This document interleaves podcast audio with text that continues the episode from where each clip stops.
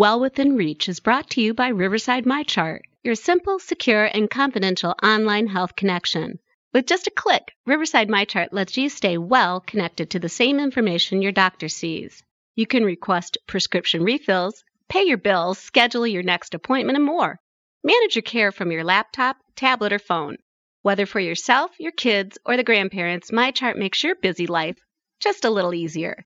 Learn more and enroll today at riversidemychart.org.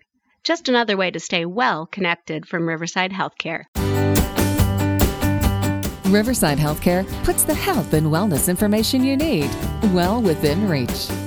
We're talking with Dr. Keith Moss. Dr. Moss is the Chief Medical Officer at Riverside Healthcare. Dr. Moss, welcome.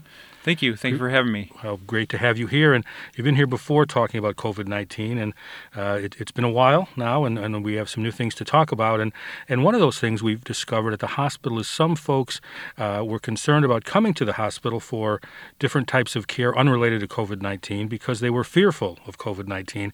And that's caused them to delay putting off medical care. Not a great thing. Uh, how, how, would you speak to that, and what would you encourage folks to do? You know, we are. Um, we're very mindful to try and do everything we can to keep you as safe as possible. Um, we are all mask on, meaning that everyone in the in the in the healthcare community is wearing a mask. Um, we are practicing very strict social distancing as well as hand hygiene. We are doing testing on patients for those who are coming into our surgical areas for any kind of surgeries they might be having. Um, so we're doing everything that we can do, and we're going beyond that to make sure that you're safe. So we've tested our staff, for example, to make sure that they're uh, that they're negative. And if for some reason they come up positive, we isolate them until they are safe to come back. Um, we've done this in all of our areas. Um, we continue to do testing to the community, um, but we want to make sure that you feel like you're safe coming back. Um, we know there are a lot of people with conditions that won't wait just because we have COVID 19 in the community does not mean that people don't have heart failure or that they don't have other chronic illnesses that need treatment. We have a lot of options for those people, uh, whether those be visits from uh, via video, uh, via telephone, um, or if they are, you know, under certain circumstances in the clinics. So we are open for business to do those things because we need to be because people delaying care is not an acceptable option. Mm-hmm. We have to keep them as safe as possible, but in doing so, um, we need to treat their other conditions. They can't keep delaying those conditions because it could result in much worse outcomes. Sure. Yeah. Another thing I believe that's happening as visitors who might notice is temperatures are being taken, and we are of staff as well as visitors to the hospital. That's that's correct. Anyone who visits either a clinic or a hospital or the hospital, we are going to be testing their temperatures. Um, and we're doing that to make sure that they have no other symptoms or that they could be spreading something, um, whether that be COVID 19 or something else, uh, to other people. So we are being very strict about temperature testing and, and making sure that those who do have a temperature are not coming into our facilities. Yeah. We're also doing very strict cleaning.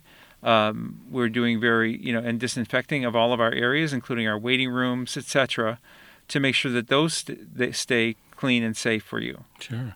Um, I understand the CDC has set the date of May 11th for reopening elective surgeries, and that's going to be happening at Riverside as well. It's actually the Illinois Department of Public Health because it is usually on a state by state basis. So elective surgeries will be open.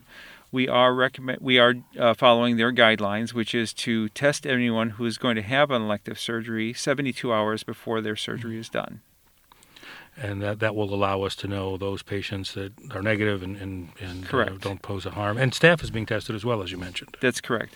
Now, if a patient has an emergency procedure, we know that that procedure is an emergency, means that although they may get tested, we may need to take them to the OR even prior to having that result back. Mm-hmm. But we have ways to control that situation as well. Sure.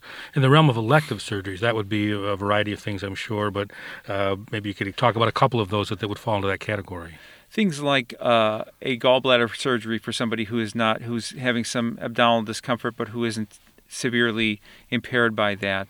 Um, things like uh, joint replacements, um, yeah. things like laparoscopic surgeries on the shoulder, some certain orthopedic procedures. Yeah. Um, and certain abdominal procedures that, that again, um, people need to have done, but they don't need to have them done on an emergency basis. Yeah.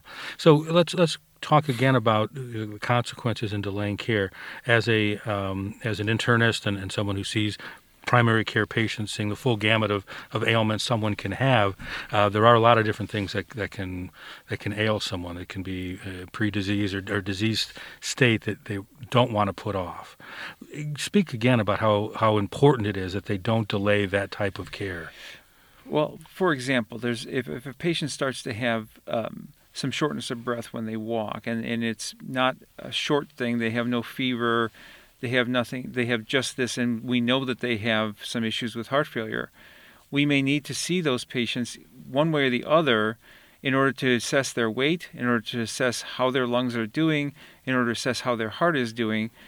Because if we don't, and that progresses, even if they're doing all the right things, we would need to do some interventions which re- require certain medication changes or which require sometimes even you know angiograms or other things to to help with those kinds of conditions. So in order to know what's really wrong with that patient you've got to see them. Yeah and, and again in delaying that now things could get to a degree where they're they're compromised or more unhealthy, uh, and, and, and absolutely, and to a point, I suppose, in some cases where they they're they're not going to be able to fully recover as they would have had they gotten attention earlier. That's exactly right. So sometimes you can wait too long, and then certain damage that can occur to any organ system can be irreversible if you don't do something about it earlier on. Yeah.